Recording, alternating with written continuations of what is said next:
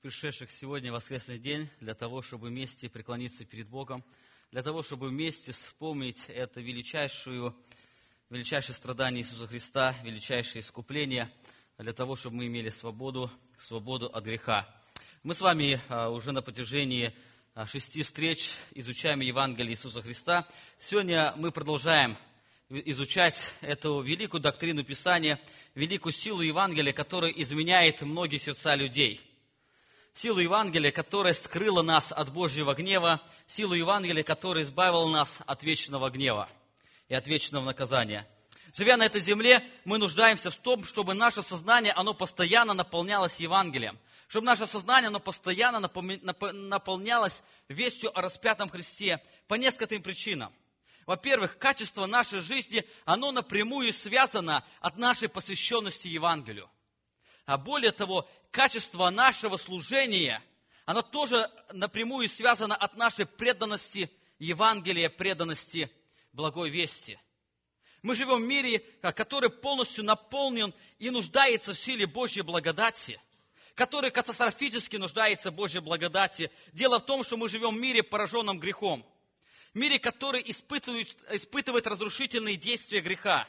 Одно из проявлений действия греха – это физическое разложение. Мир поражен болезнями и катастрофами. Погибают растения, погибают животные, умирают люди.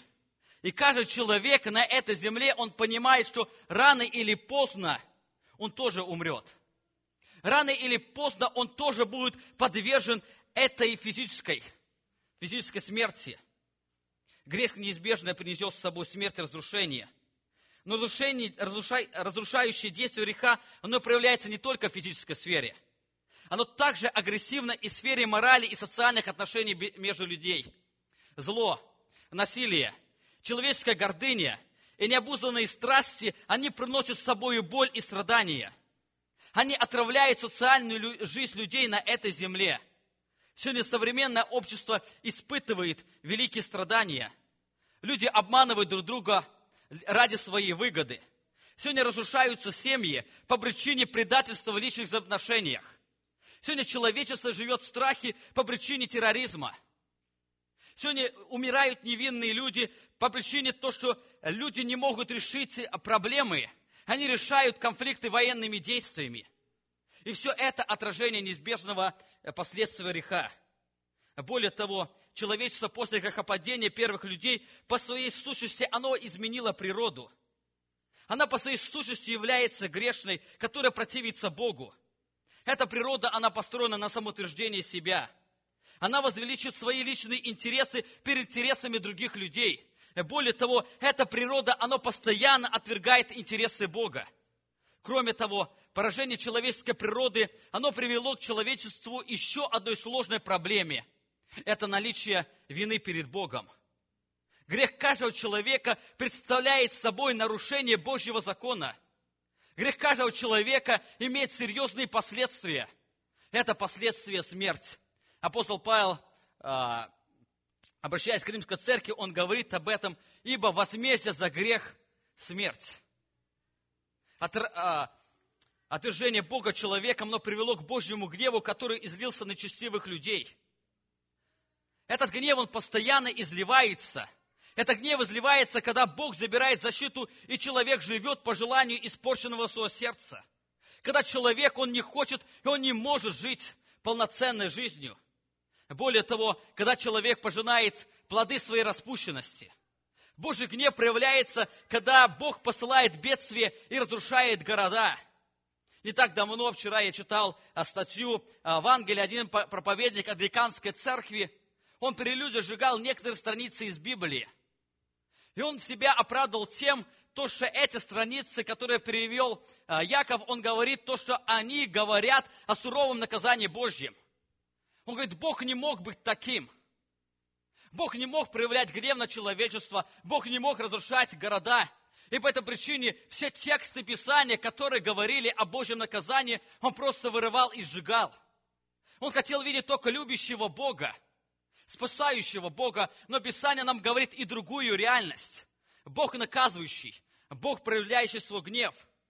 Но это только цветочки, ягодки еще будут потом, когда гнев Божий будет проявлять, а, проявляться а, на эту вселенную, когда гнев Божий обрушится в одни великой скорби. Более того, когда человек, который не преклонился перед Богом, он будет подвержен вечному Божьему наказанию. О чем мы говорили в прошлый раз, это последствия ада. Писание нам очень ясно говорит, чтобы получить спасение от ада, чтобы получить защиту от Божьего гнева, чтобы получить спасение от бесцельной жизни, нам нужно Евангелие. Нам нужно Евангелие, еще раз нам нужно Евангелие. Сегодня люди ищут различные пути, чтобы спасти человечество от реальности ада. Сегодня выпускает очень множество книг с тем же намерением. Сегодня люди приглашают людей в церковь, которые якобы побывали в раю и в аду, и они искренне верят, то, что это поможет человеку избавиться от страшного последствия, последствия ада. Они искренне говорят то, что Писание говорит, что иных страхом спасайте. Иисус Христос, притча богаче Лазаря, Он говорит, нет, этого не поможет. Вы помните, в прошлый раз мы с вами говорили в этой притче, когда богач оказался в аду, что он просит, о чем он просит Авраама? Он в тот момент вспомнил то, что у него живут пять братьев на этой земле. И он по своему представлению говорит, отче Аврааме, пусть воскреснет Лазарь. И пусть этот Лазарь придет в дом моих братьев и расскажет о реальности рая. Пусть он расскажет о реальности ада, который он видел. Пусть он скажет то, что моя жизнь, она привела к тому, что я сейчас нахожусь и мучаюсь. Что Авраам ему сказал?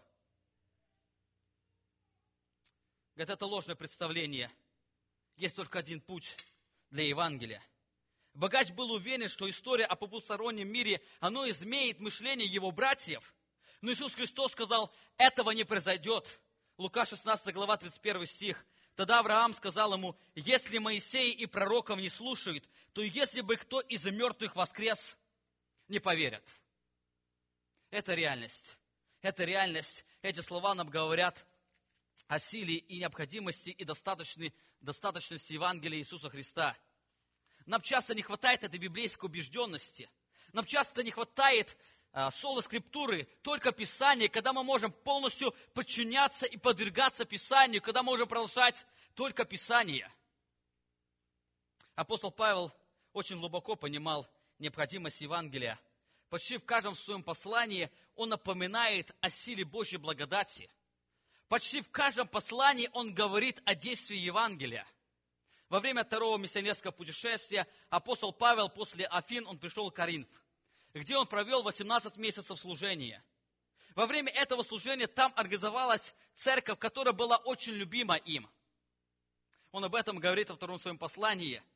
И заметьте, апостол Павел, вспоминая то время, когда он жил в них, он говорит то, что эта церковь организовалась только через проповедь проповедь Павла о силе Божьей благодати. 1 Коринфянам во второй главе он говорит, «И когда я приходил к вам, братья, приходил возвещать вам свидетельство Божие не превосходстве слова или мудрости. Ибо я рассудил быть у вас не знающим ничего, кроме Иисуса Христа, и при том распятого». Апостол Павел напоминает то, что когда я был у вас, я только проповедовал вам Евангелие. И по причине того, что организовалась церковь, что многие сердца изменились, это только из одного, потому что я проповедовал Евангелие. Это только действие Евангелия. Когда апостол Павел продолжает свое миссионерское путешествие, в этой церкви появляется, появляется очень множество проблем. И причина этих проблем, как апостол Павел дальше говорит в этом послании, это их младенческое состояние. Многие из них, они остались духовно незрелыми – они не брели эту зрелость, которую они могли, они могли совершать служение, и поэтому у них появлялось очень множество проблем между друг другом. А более того, в их числе были те люди, которые никогда не познали Бога. Об этом апостол Павел тоже говорит. И апостол Павел отсылает им письмо, известное нам как 1 Коринфянам. И в этом послании он вновь напоминает им Евангелие. Апостол Павел убежден, для того, чтобы человек обрел духовную зрелость, ему нужно Евангелие. Апостол Павел был убежден, для того, чтобы человек мог возродиться, мог принять Христа, ему нужно вновь Евангелие. когда они получили а первое послание, где-то через год апостол Павел вновь слышит о проблемах в этой церкви. И апостол Павел пишет им другое письмо, известно нам, как 2 Коринфянам. И заметьте, читая 2 Коринфянам, мы видим то, что там апостол Павел вновь возвращается к этой главной теме. В этом во втором послании к Коринфянам он вновь напоминает им сущность Евангелия, которая должна их изменить апостол Павел совершенно ясно понимал, что главная проблема христиан это, – это духовная незрелость, которая восстанавливается только под действием Божьего Слова, только под действием Евангелия. Главная проблема человека, непреклоненного перед Богом, это его гнев. Это Божий гнев, который изливается на него, и поэтому человеку нужно Евангелие, чтобы освободиться от этого гнева. Знаете, апостол Павел в этом послании а, он напоминает им, а, а, желая, желая говорить о, о своем апостольстве, он говорит о некоторых людях. В одной из последних глав он, он описывает то, что он знает человека, кто был вознесен до четвертого неба. Более того, он говорит, я знаю человека, тот, который был в раю и слышал неизреченные слова – но обратите внимание, читая эти послания, читая это послание, мы нигде не находим то, что апостол Павел пытается апеллировать тем. Говорит, вы знаете, коринфяне, я знаю того человека, он был в раю. И самое что удивительное, там такие, как вы, их нет. Той жизни, которой вы живете, их там не существует. По той причине у вас большая проблема. И по этой причине я призываю вас покаяться.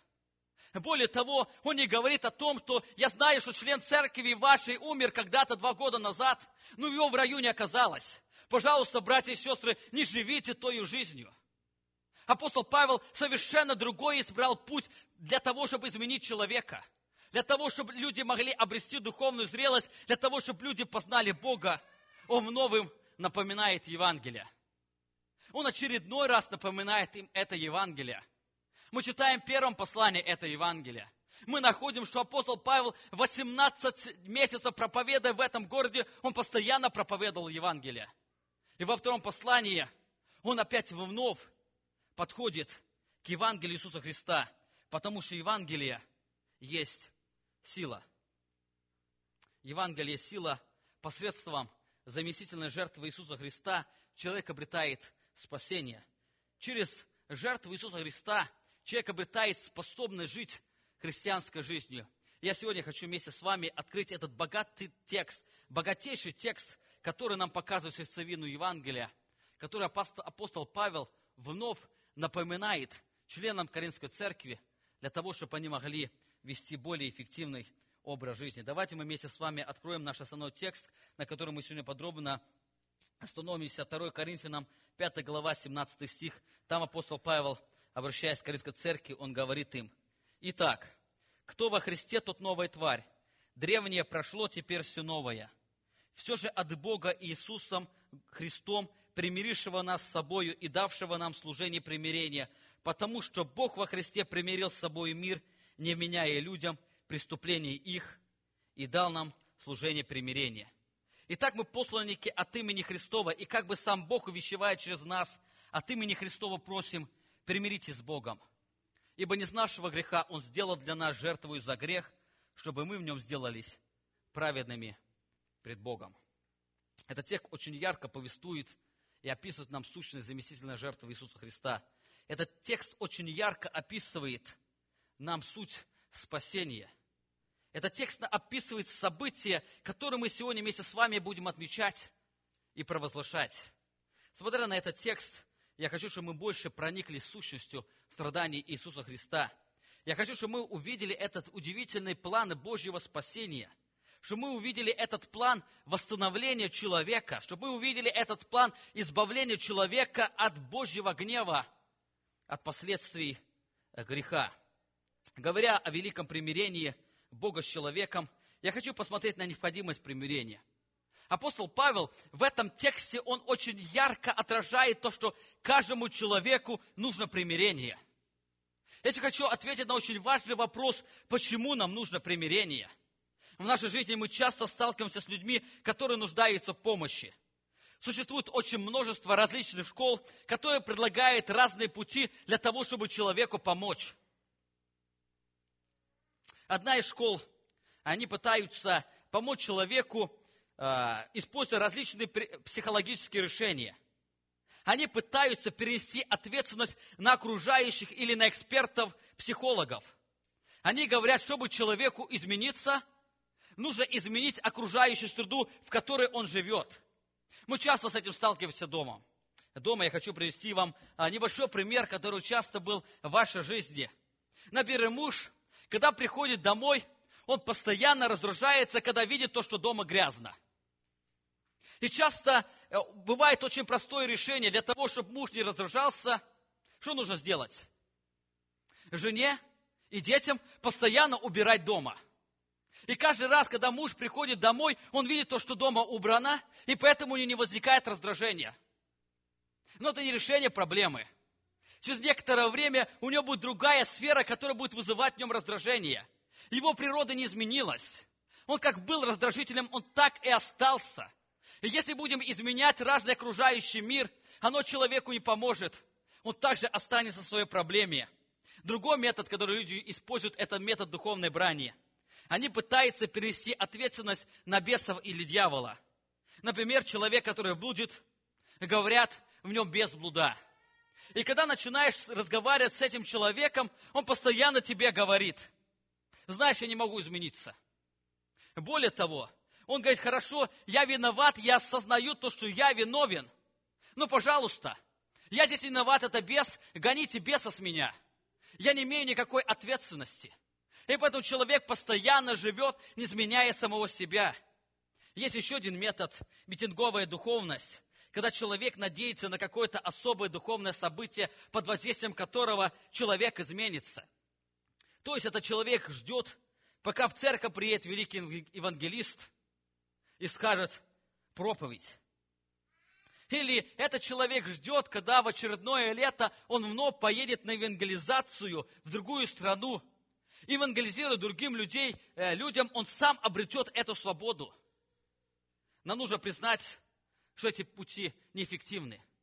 Более того, эти пути не, пом- не помогают, потому что они игнорируют проблему греха, проблему природы человека.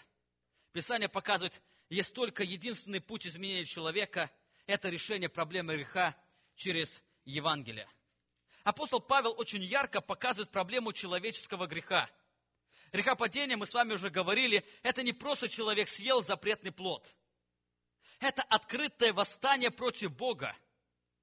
Последствия этого греха – это не просто, что Адам и Ева, они были вызваны, изгнаны из Эдемского сада, и мы постоянно живем в этих мучениях.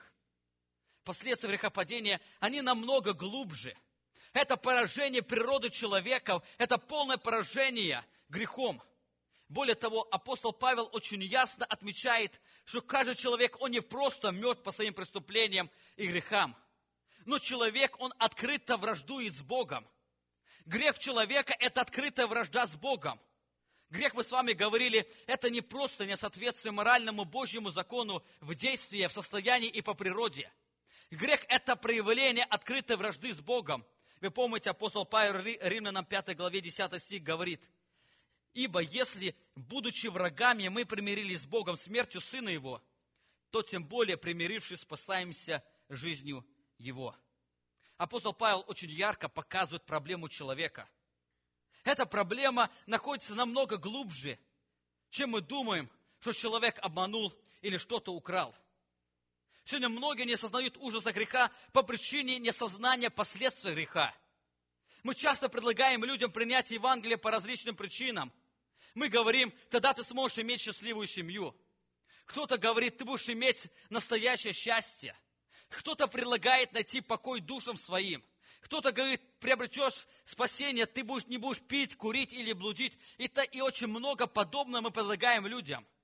Но главная мотивация не здесь. Да, этот человек может это и получает. Но главная проблема его не здесь заключается. Проблема его во вражде с Богом. Каждый человек по своей природе он враждует постоянно с Богом. Это серьезная проблема. Это серьезная проблема для того, чтобы нам провозглашать Евангелие. Человек по своей природе является врагом Богу. Даже если человек спит, и кажется, он ничего плохого не делает, он в это же время по своей природе, он враждует с Богом. Это реальность каждого человека, который живет без Бога. Независимо от того, осознает человек это или нет. От независимо от того, осознает человек свою вражду с Богом, или он не осознает, независимо от того, осознает он то, что он враждует или нет, он является врагом Богу. Апостол Павел, обращаясь к Коринфянам, он говорит об этой проблеме. 2 Коринфянам 5 глава 20 стих, он говорит, Итак, мы посланники от имени Христова, и как бы сам Бог увещевает через нас, от имени Христова просим, примиритесь с Богом. Эти слова, они говорят о том, что каждый человек нуждается в примирении. Кто-то может возразить, я никогда не враждовал с Богом. У меня никогда не было мыслях, чтобы враждовать с Богом. Яков говорит в своем послании, 4 глава, 4 стих. Прелюбодеи и прелюбодейцы, не знаете ли, что дружба с миром – есть вражда против Бога. Итак, кто хочет быть другом миру, тот становится врагом Богу. Яков дает очень четкое и очень правильное определение. Всякий человек, который претендует на независимость от Бога, всякий человек, который утверждает независимое знание от Бога, всякий человек, который утверждает независимую мораль, он является другом мира, и в то же самое время он является врагом Богу. Промежуточного, промежуточного состояния нет, как многим бы хотелось. Или являюсь другом миру, тогда являюсь врагом Богу. Или это наоборот. Апостол Павел к Ефесянам говорит, что человек, претендующий на независимость от Бога, он становится рабом дьявола. Этого промежуточного состояния нет. Смотрите, Ефесянам 2 глава, он говорит, в котором вы некогда жили по обычаям мира сего, по воле князя, господствующего в воздухе духа, действующего ныне в сынах противления. Заметьте, в третьем стихе он будет пояснять, как это проявляется. Это проявляется то, что вы живете по собственным похотям сердец своих. То есть вы делаете то, что вам хочется. Но он говорит, что эта реальность оказывается то, что вы живете по воле князя, по воле дьявола, который господствует в этом мире. Проблема человека, вразующего с Богом, исходит из его греховной природы. Апостол Павел, Римлянам 8 главе, он говорит, «Помышления плотские – суть смерть, а помышления духовные – жизнь и мир, потому что плотские помышления – суть вражда против Бога, ибо закону Божию не покоряются, да и не могут». Обратите внимание, апостол Павел делает очень правильное и четкое заявление. Он первое говорит, что плотские помышления – суть смерть. Что такие плотские помышления – это разум человека, который управляется его греховной природой. То есть человек, разум которого управляется греховной природой, он является врагом Богу. Обратите внимание на две характеристики этого человека. Это реальность, о которой говорит Бог. Заметьте, ибо плотские помышления суть вражда против Бога, ибо. Союз ибо или потому что. Он приводит две причины – две причины, почему человек является врагом Богу. Или почему плотские помышления – это суть вражда против Бога. Он приводит две отрезвляющих причины. Во-первых, он говорит, ибо закону не покоряются, да не могут покориться. Обратите внимание, он говорит то, что они не хотят покориться Божьему закону. Те люди, которые находятся в греховной слепоте, в греховной смерти, они не хотят покориться Божьему закону. Вы, наверное, не раз встречались с людьми, которые, которым мы говорим о Евангелии, которые, может быть, понимают то, что их будущая жизнь, она закончится несчастьем. У них нет вечности. Я замечаю, когда с некоторыми людьми говоришь и говоришь о реальности ада, они могут просто сказать, я там уже имею, я уже место там себе занял. Я не боюсь туда идти. По той причине то, что они не хотят покоряться Божьему Слову. Это их природа. Но более того, обратите на другую суть, которую он говорит. Но даже если этого человека вы убедите, то, что ему нужно покориться, он это не может сделать. Они не покоряются, да и не могут покориться. Это проблема греховной природы человека – об этом очень точно сказал, мне нравится это выражение. Мы грешники не потому, что мы грешим, но мы грешим, потому что мы грешники. Это очень важная реальность, которая отрезвляет наше сознание, нам нужно понимать то, что нам необходимо примирение по причине нашей греховной природы. По причине нас, потому что мы сами не можем измениться. Наше внутреннее состояние, он не хочет и не может привести нас к изменению. И поэтому нам нужно примирение. Более того, наш, наш внутренний мир, он является законом, он является врагом Богу. Мы в своей жизни каждый день противимся Богу, если мы не примирились вместе с Ним. Итак, Писание очень ясно говорит, что каждый человек, рожденный на этой земле, нуждается в примирении с Богом по причине первородного греха и по причине собственных своих грехов, которые он совершает. Более того, эта проблема еще обусловлена тем, что человек сам не может выйти из этого положения по причине греховной природы. Ибо закону Божьему не покоряются, да не могут покориться. Он не хочет покоряться Божьим законам. Даже если бы он захотел, он никогда не сможет покориться.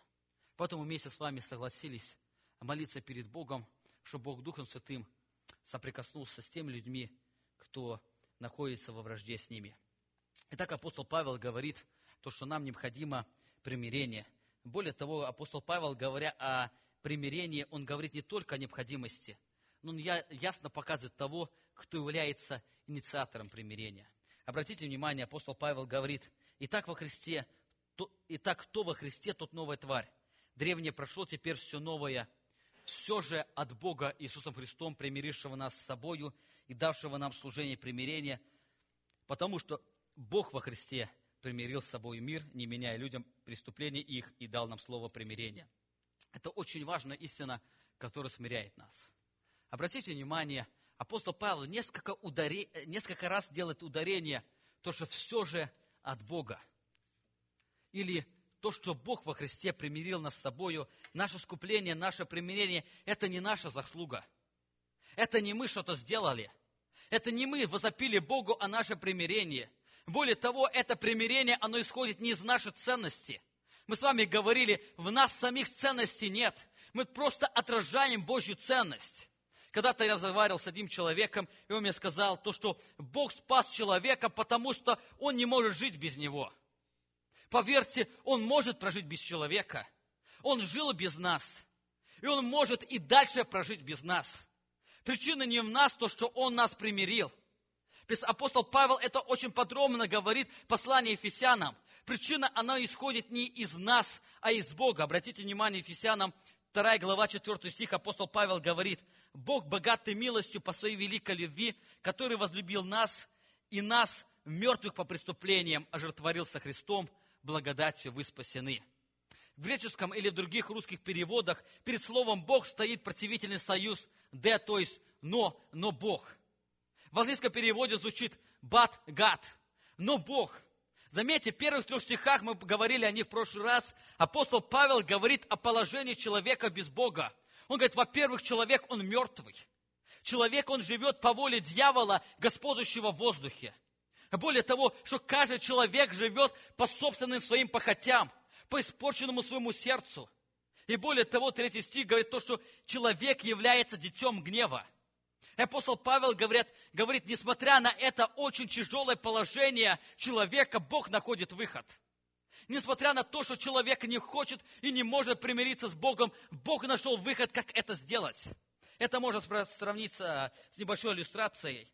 Представьте себе, вы едете и видите большой плакат, который написан. И там написаны актуальные слова, которые касаются сейчас очень многих людей. И там написано, вы не можете платить за дом – банк грозит вам выселением, вы не знаете, что вам делать, вам кажется, что вы попали в безвыходное положение. Это серьезно. И дальше написано, но помните, выход есть. Там, благодаря реформам Барака Обамы, позвоните по такому телефону, и мы найдем вам выход из этой сложившейся ситуации.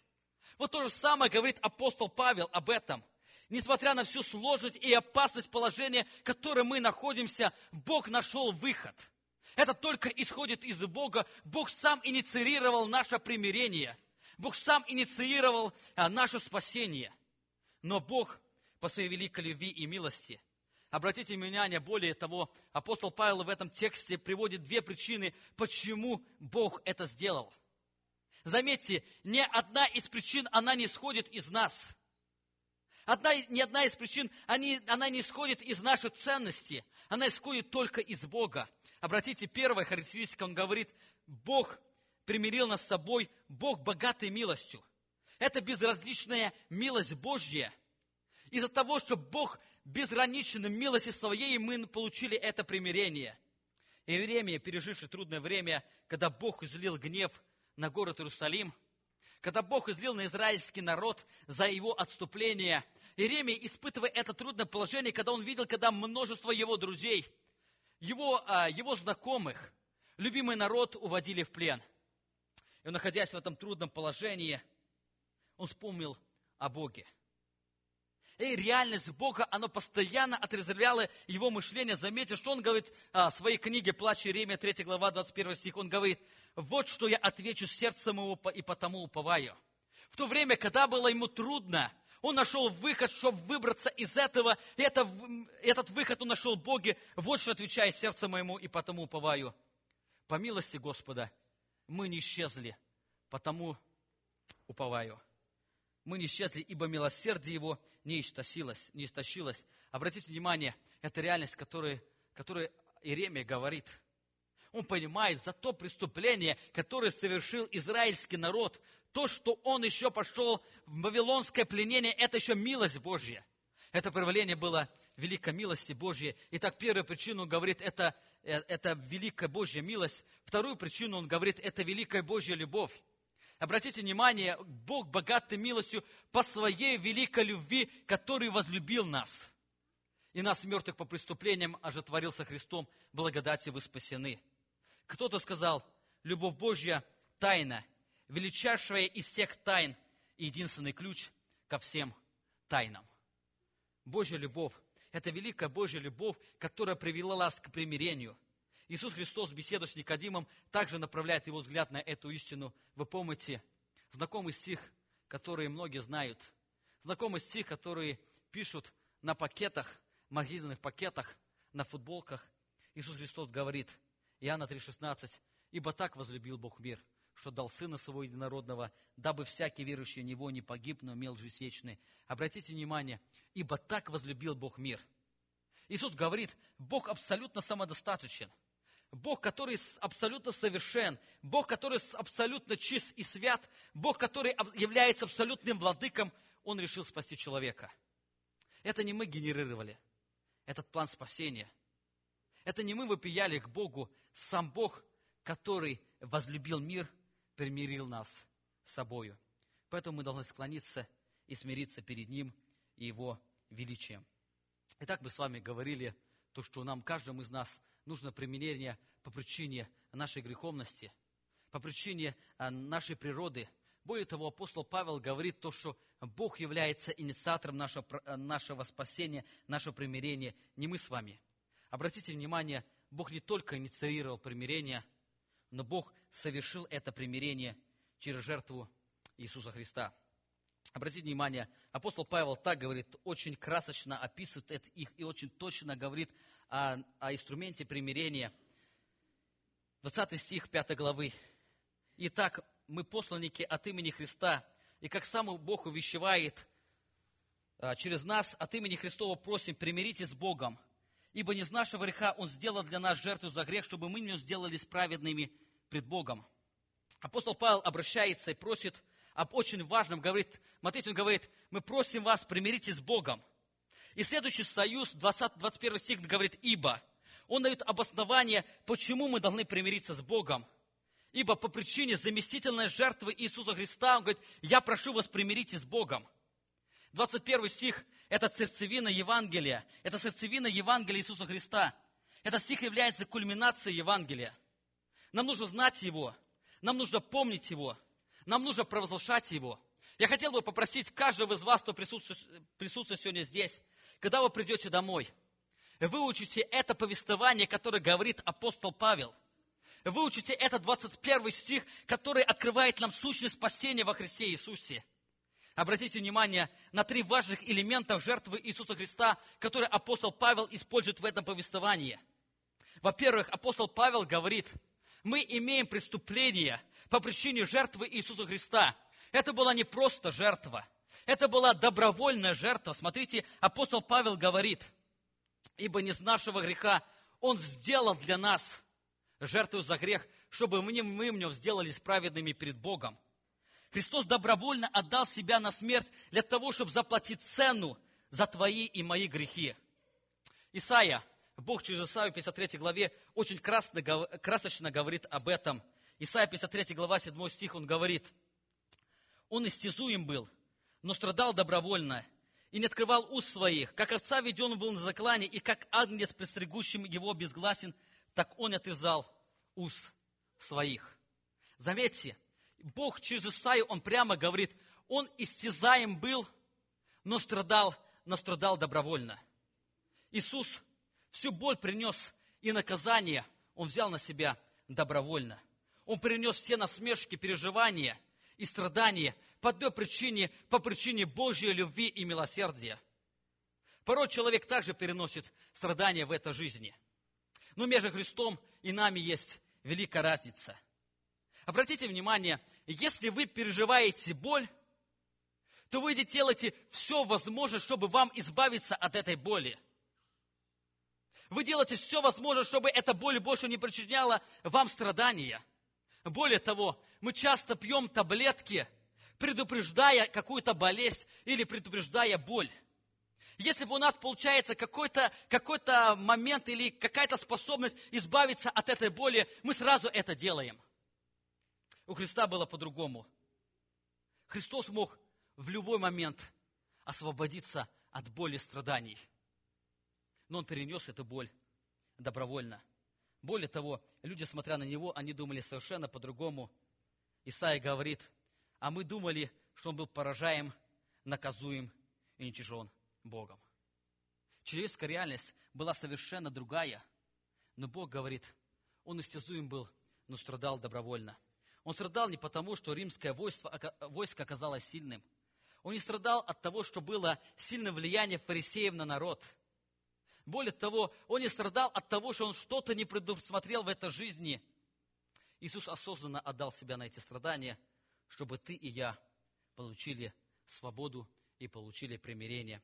Апостол Павел Титу говорит, 2 глава, 13 стих, Спасителя нашего Иисуса Христа, который отдал себя за нас, чтобы избавить нас от всякого беззакония и очистить себя, себе народ собственный, ревностный к добрым делам.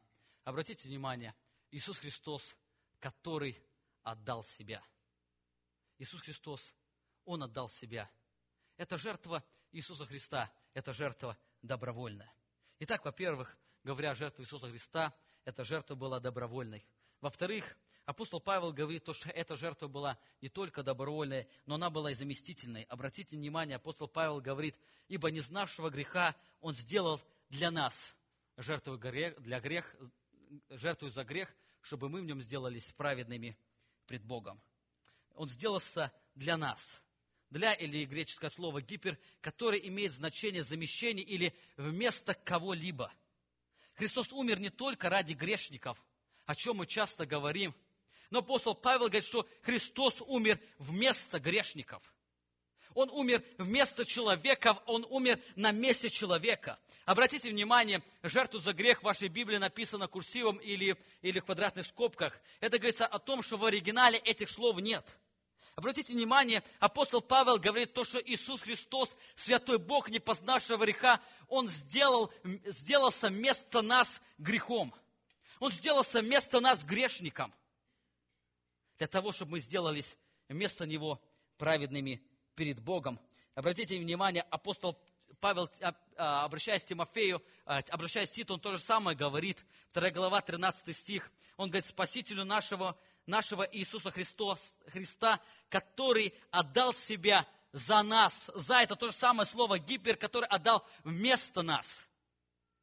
Христа Иисуса, который отдал себя вместо нас, чтобы избавить нас от всякого беззакония и очистить себя народ, особенный, ревностный к добрым дела. Это жертва, заместительная жертва, когда Иисус Христос умер вместо нас.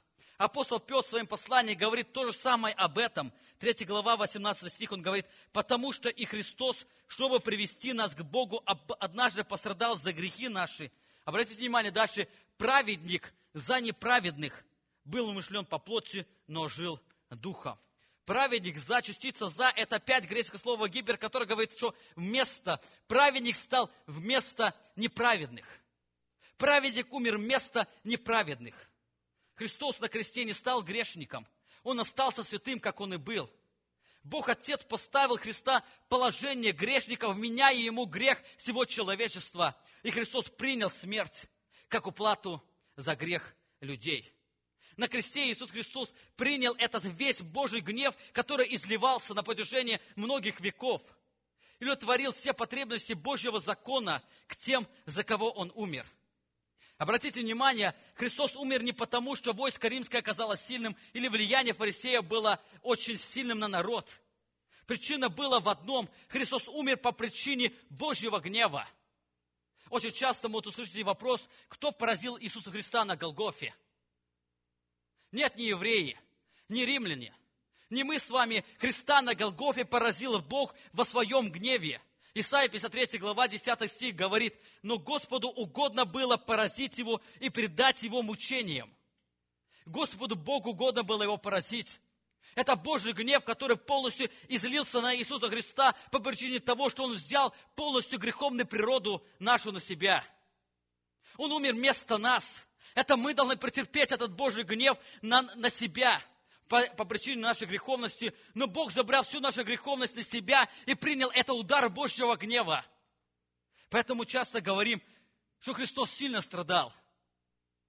Когда люди пытаются изобразить страдания Иисуса Христа, многие приходят в шток, многие теряют сознание по причине этой ужасной боли, ужаса страданий.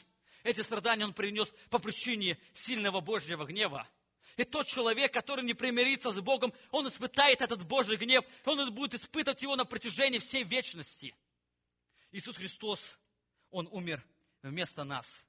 Мы никогда не поймем э, заместительной жертвы Иисуса Христа, если мы не поймем всего ужаса нашего греха.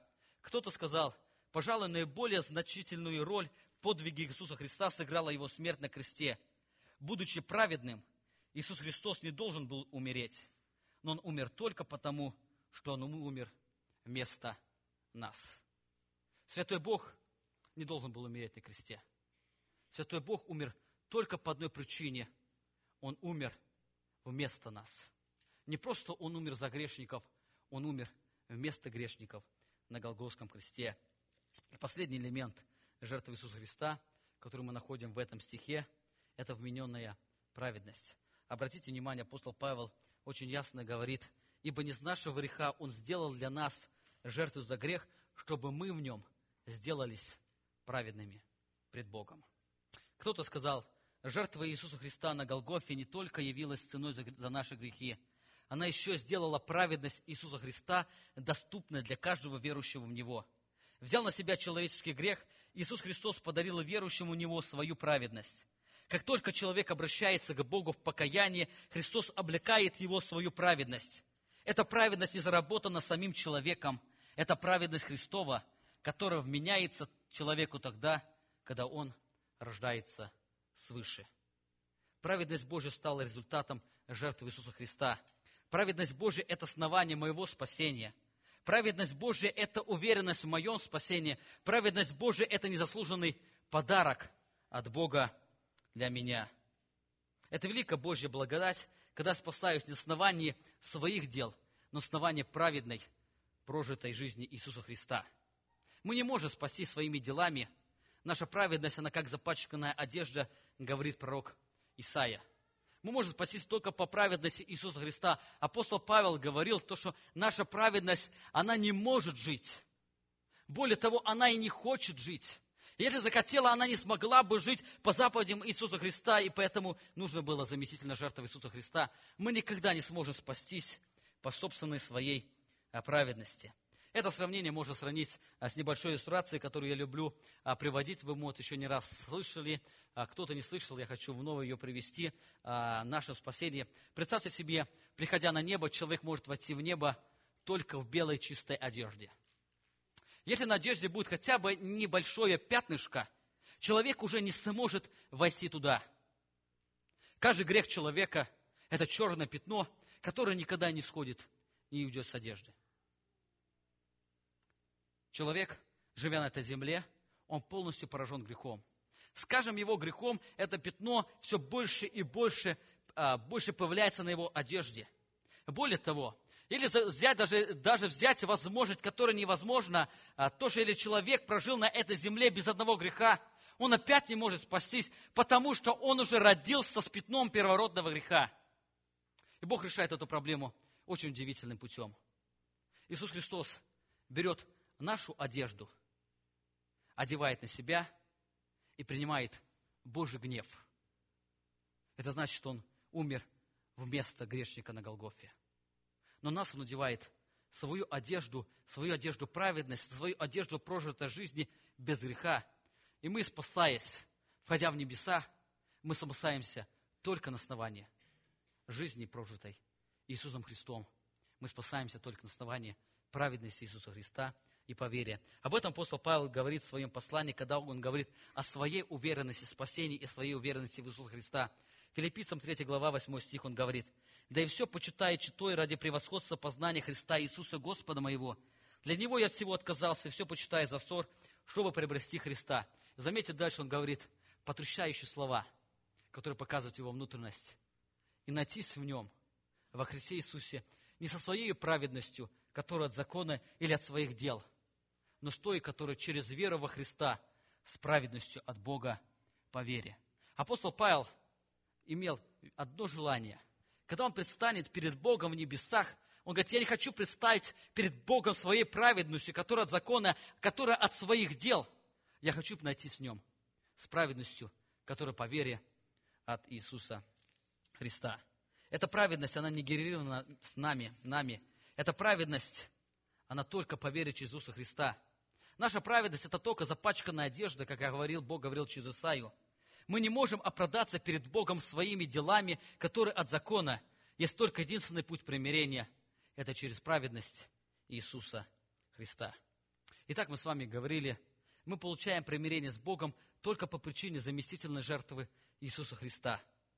Иисус Христос сделался вместо нас грешником, чтобы мы сделались вместо Него праведными пред Богом. Итак, мы с вами являемся, являемся праведными, те, кто принял Иисуса Христа, не по нашему положению, по нашей жизни, мы, не по нашему состоянию, по нашей жизни, но мы являемся праведными пред Богом по нашему состоянию. Вы помните, апостол Павел, не раз обращаясь к верующим, он их называет святые и верные во Христе Иисусе. Они действительно являются святыми и верными не по причине, что у них в жизни не встречается ни одного греха, а по причине, что они спасены праведностью Иисуса Христа. Изучите послание к Ефесянам. Апостол Павел в этом первом послании, первом стихе говорит святым и верным во Христе Иисусе. И потом он им еще обращается в третьих, четвертых и пятых, а, четвертых, пятых, шестых главах. Он говорит о том, что им нужно еще изменять некоторые сферы. Ну, он их уже называет «вы святые, вы спасенные, по причине праведности Иисуса Христа. Итак, жертва Иисуса Христа, она не только примирила нас с Богом, жертва Иисуса Христа, она не только спасла нас от Божьего гнева, но жертва Иисуса Христа, она произвела нас радикальные изменения во внутренней природе. Апостол Павел в этом стихе, он не только говорит о нашем примирении, он не только говорит о жертве Иисуса Христа, которая спасает нас, а не, наше, не только наше спасение через праведность Христа, но жертва Иисуса Христа, она произвела, произвела нас радикальные изменения. Обратите внимание на результат примирения, который приводит апостол Павел здесь. На то, на то примирение, на тот результат, который мы имеем в Иисусе Христе. Первое, хочу, что хочу взять из этого текста, это мы имеем оправдание перед Богом. Апостол Павел говорит, 2 Коринфянам 5 глава 19 стих. «Потому что Бог во Христе примирил с собой мир». И дальше, обратите внимание, он делал пояснение, не вменяя людям преступлений их. Бог во Христе примирил с собою мир, не вменяя людям преступлений их. Не вменяя можно по-другому привести, как не засчитывая или не считая преступлений их. Преступление, оно имеет значение согрешение или грех. То есть Бог, примиривший нас с собою, как Он примирил? Он не считает наших грехов, которые мы совершили. Это сущность учения об оправдании. Когда Бог объявляет, когда Бог объявляет раскаявшихся грешников праведным, Он не считается с его грехо, э, грехами, Он эти грехи возложил на Иисуса Христа. Заметьте, это оправдание, оно исходит не от нас. Это оправдание, оно исходит только от Бога, о чем мы сегодня говорили. Апостол Павел Римлянам говорит об этом, 3 глава, 20, 21 стих. Он говорит, но ныне независимо от закона явилась правда или праведность Божья, о которой свидетельствуют законы пророков. Заметьте, где эта праведность? Праведность Бога через веру во Христа Иисуса во всех и на всех верующих. Эта праведность, она находится в каждом из нас, кто примирился с Богом, ибо нет различия, потому что все согрешили и лишены славы Божьей. Обратите, дальше апостол Павел говорит, получая оправдание даром по благодати Его, искуплением во Христе Иисусе. Мы получаем оправдание, мы это оправдание получаем даром. Оправдание в греческом языке был это юридический термин, который обозначает объявлять человека правильным или объявлять человека правым. Это вердикт включает освобождение от вины и наказания за грех. Верующему Бог меняет праведность Иисуса Христа, который является, э, который является основанием перед Богом, и Бог оправдывает его на основании праведности Иисуса Христа. Наше оправдание перед Богом, оно исходит не от нас. Да, наше оправдание перед Богом, оно исходит не от наших дел. Наше оправдание, оно происходит от Божьего дара. Если а, оправдание, а, оправдание перед Богом от наших дел, это можно сравнить с небольшой иллюстрацией. Представьте себе, а, все человечество стоит на берегу океанов. И для того, чтобы человеку получить спасение, ему нужно перепрыгнуть океан. И представьте, человек, первый человек прыгнул на 2 метра. Попал в воду. Другой человек на 3 метра где-то нашел какой-то спортсмен, который загнался и прыгнул на 6 метров. Ну как человечество не прыгнет, оно само не может получить оправдание без Бога.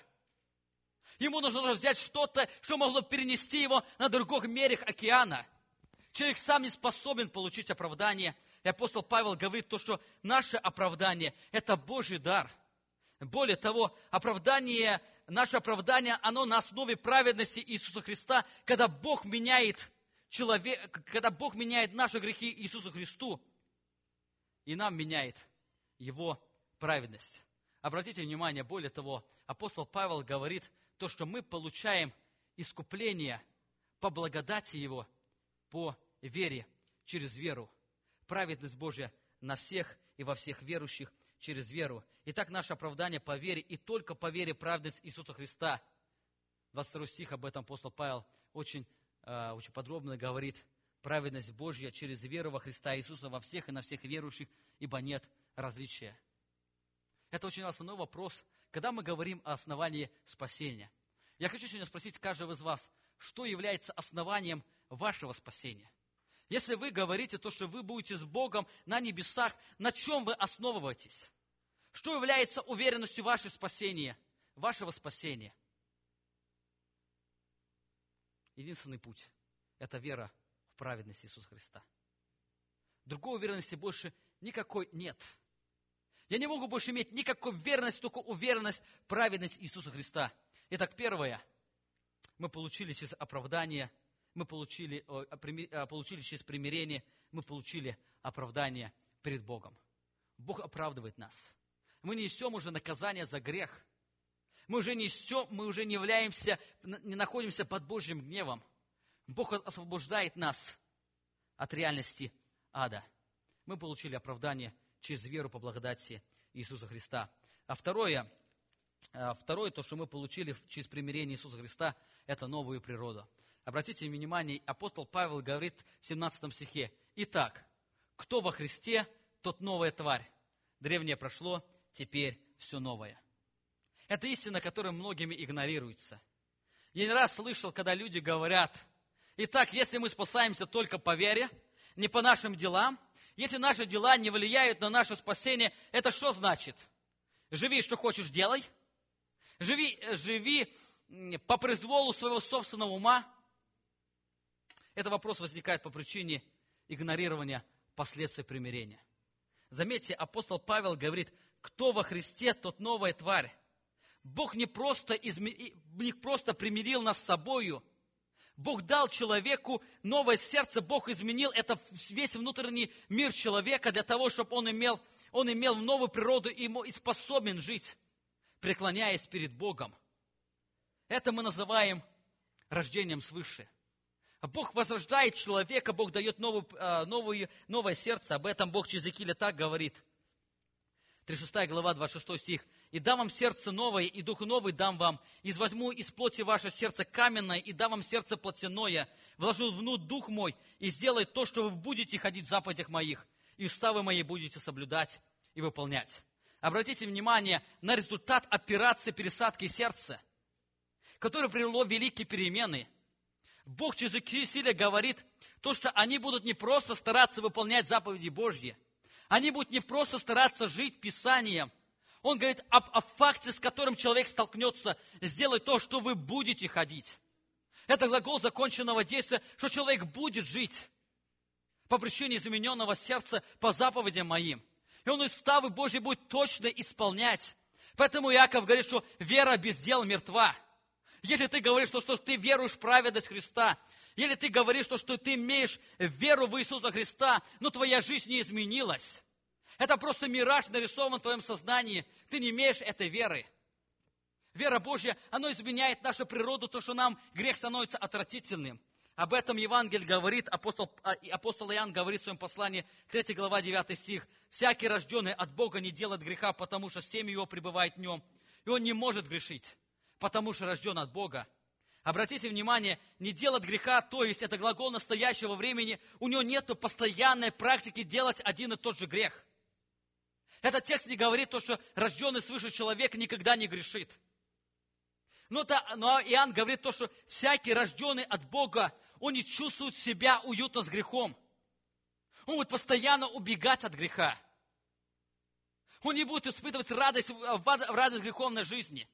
Он будет постоянно убегать от этого греха, потому что у него другая природа. Бог живет в нем. Он живет в Боге, и всякий грех ему противен. И поэтому мы преображаемся в образ Иисуса Христа. И поэтому нам нужно Евангелие, которое нас больше и больше изменяло. Чтобы мы могли больше склоняться перед Ним. Чтобы мы больше проникались в Божий стандарт истины для того, чтобы могли жить, посвящая себя Ему. Итак, первое последствие примирения с вами говорили, мы получили оправдание. Второе, Бог даровал нам новую природу. И третье, Бог даровал нам новые взаимоотношения. Обратите внимание, апостол Павел здесь говорит, очень а, важная перемена в наше, что произошло между нами и Богом. 18 стих. «Все же от Бога Иисусом Христом, примирившего нас с собою и давшего нам служение примирения, потому что Бог во Христе примирил с собой мир, не вменяя людям преступления их, и даровал нам слово примирения. Обратите внимание на перемену, которую Бог произвел нас. Если сначала мы были врагами Богу, то сейчас мы занимаем совершенно другое положение. Бог не просто нам, нас, нас примирил с собой, но Он дал нам что-то. Он что-то даровал нам. Заметьте, 18 стих апостол Павел говорит, Он дал нам служение примирения. Дал нам служение примирения – Писание говорит, что, это, что Бог действительно хочет примири, примириться с грешником. Он не раз об этом говорит. Поэтому Он дал нам это служение для того, чтобы мы стали инструментом Христа в распространении Евангелия благой вести. Служение это в греческом языке. Этим словом говорили о работе официанта. То есть Бог хочет, чтобы мы служили другим людям, благовествуя, провозглашая это Евангелие. Более того, обратите внимание, в 19 стихе апостол Павел говорит, он дал нам слово примирения. Здесь апостол Павел говорит о другом аспекте Евангелия. Перед этим мы говорили то, что Бог нам дал служение примирения, чтобы мы провозглашали о нем. Но здесь апостол Павел говорит, что он нам дал слово примирения. Слово, оно означает верное и надежное сообщение. В этом мире много лжи. В этом мире очень много ереси но мы имеем твердое и надежное Евангелие, на основании которого мы можем примирять людей с Богом. То Евангелие, которое изменяет людей. Эти слова вновь напоминают нам о достаточности и великой силе Евангелия. Мы нуждаемся в этой принципиальности. Мы нуждаемся в признании, что для примирения человека с Богом нужно только Евангелие, и Евангелие достаточно. Нам не нужны эти разные истории о потустороннем мире. Нам нужны разные книги, нам нужно Евангелие, которое может примирить человека с Богом. Апостол Павел Тимофею говорит при кончине своей жизни, 2 Тимофея, 3 глава, 13 стих, «Злые же люди и обманщики будут преуспевать во зле, вводя в заблуждение и заблуждаясь, а ты пребывай в том, чему научен, и что тебе верено, зная, кем ты научен. Причем, при том же ты с детства знаешь Священное Писание, которые могут умудрить тебя во спасение, веруя во Христа Иисуса. Это реальность, в которой мы живем. Сегодня мы встречаемся много лжи и ереси. Порой кажется, что нам трудно разобраться, где истина, а где нет, но совет апостола Павла очень прост. Писание достаточно, чтобы иметь спасение. Писание достаточно, чтобы иметь примирение. Именно это слово примирение дал нам Бог. Поэтому мы с вами говорим, нам нужно больше изучать это слово. Нам нужно больше понимать Его Слово, нам нужно больше провозглашать Его Слово. И обратите внимание, последний апостол Павел в 20 стихе а, говорит, «Итак, мы посланники от имени Христова». Обратите внимание, итак он делает вывод, по этой причине мы посланники, по причине того, что Бог дал нам служение примирения, Бог дал нам слово примирения, Бог дал нам Евангелие, мы являемся посланниками. Посланник – это опытный человек, который является послом какого-то царства. И обязанность этого посла не говорить то, что он думает, а передать слова своего царя или президента – передать волю того государства, которого он представляет. То же самое он говорит о нас. Мы являемся посланниками Небесного Царя. Наша задача как можно точнее передать послание Небесного Царя. Более того, мы когда провозглашаем Евангелие, мы говорим не от себя.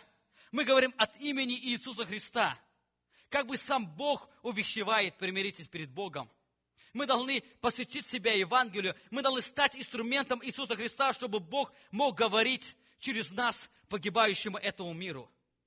Этот план спасения человека, он только, он только имеет, имеет силу через Евангелие, через провозглашение Евангелия. Апостол Павел, Римлян 10 главе 13 стих говорит, «Ибо всякий, кто призовет имя Господне, спасется.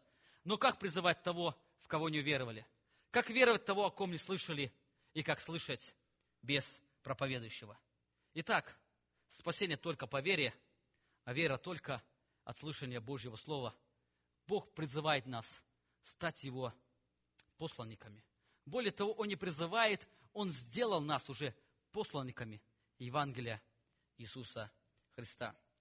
Итак, мы сегодня с вами говорили о великом примирении, которое мы имеем, э, имеем в Боге. Бог по своей великой любви и милости совершил примирение грешника с тобой. Это, э, это примирение мы получили через жертву Иисуса Христа – Иисус умер добровольно за нас. Иисус умер вместо нас. Иисус менил нам, Бог менил нам праведность Иисуса Христа по вере. Более того, через примирение Бог оправдал нас. Бог даровал нам новую природу, и Бог даровал нам новые взаимоотношения, когда мы являемся Его инструментом для того, чтобы исполнять Его волю. Сегодня хочу задать вам несколько вопросов. Мы сейчас будем молиться, попрошу вас встать. Все, кому помолишься, я хочу, чтобы вы могли а, задать себе несколько вопросов. Во-первых, очень важный вопрос, который звучит сегодня. Имеешь ли ты примирение с Богом? Имеешь ли ты примирение с Богом? Имеешь ли ты праведность Иисуса Христа по вере? Имеешь ли ты защиту от Божьего гнева? Если нет, то слова апостола Павла звучат сегодня к тебе. Апостол Павел говорит, «Итак, мы посланники от имени Христова, и как бы сам Бог увещевает через нас, от имени Христова просим, примиритесь с Богом. Сам Бог сегодня через своих детей, Он от имени Христа провозглашает, примиритесь с Богом. Сегодня вы можете получить это примирение. Для этого вы должны осознать свою полную, полную виновность, осознать виновность вашего греха. Вы должны исповедать свой грех перед Богом и признать Иисуса Христа своим Господином. Это можно сделать во время нашей молитвы или после богослужения, подойдя к служителям нашей церкви. Если вы имеете спасение праведности Иисуса Христа, задайте для себя несколько вопросов. Понимаешь ли ты ужас неверия и погибели, в котором находятся люди? Исполняешь ли ты служение примирения, который поручил тебе Бог? Исполняешь ли ты роль носителя Евангелия? Сегодня многие люди идут в ад – но мы имеем это средство, которое может человека избавить от Божьего гнева. избавить от реальности ада, это Евангелие. Являешься ли ты глашатаем? Это Евангелие. Являешься ли ты истинным посланником, который провозглашает Божье Слово погибающему миру? Помолимся. Аминь.